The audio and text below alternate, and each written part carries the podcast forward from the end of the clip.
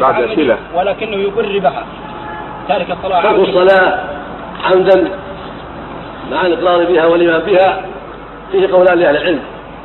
أحدهما أنه كافر كفر أكبر مرتد عن الإسلام لكونه تهاون بها ويعود في الإسلام.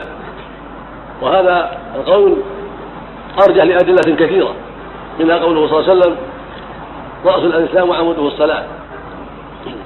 ومنها ما جاء في القرآن الكريم من ثناء الله على المصلين وأمره بإقامة الصلاة وقوله عن الكفار لما سئلوا ما سلككم في سقر؟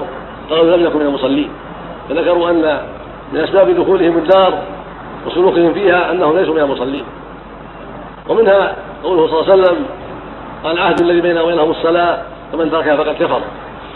وقوله صلى الله عليه وسلم بين الرجل وبين الكفر والشرك ترك الصلاة. إلى أدلة أخرى.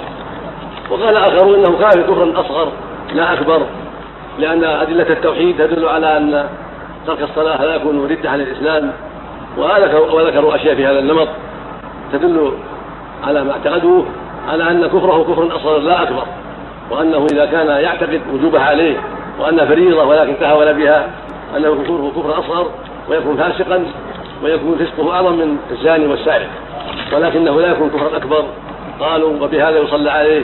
ويتم مع المسلمين. هذا قول جماعة من أهل العلم. والقول الأول أظهر في الدليل وأقوى في الحجة.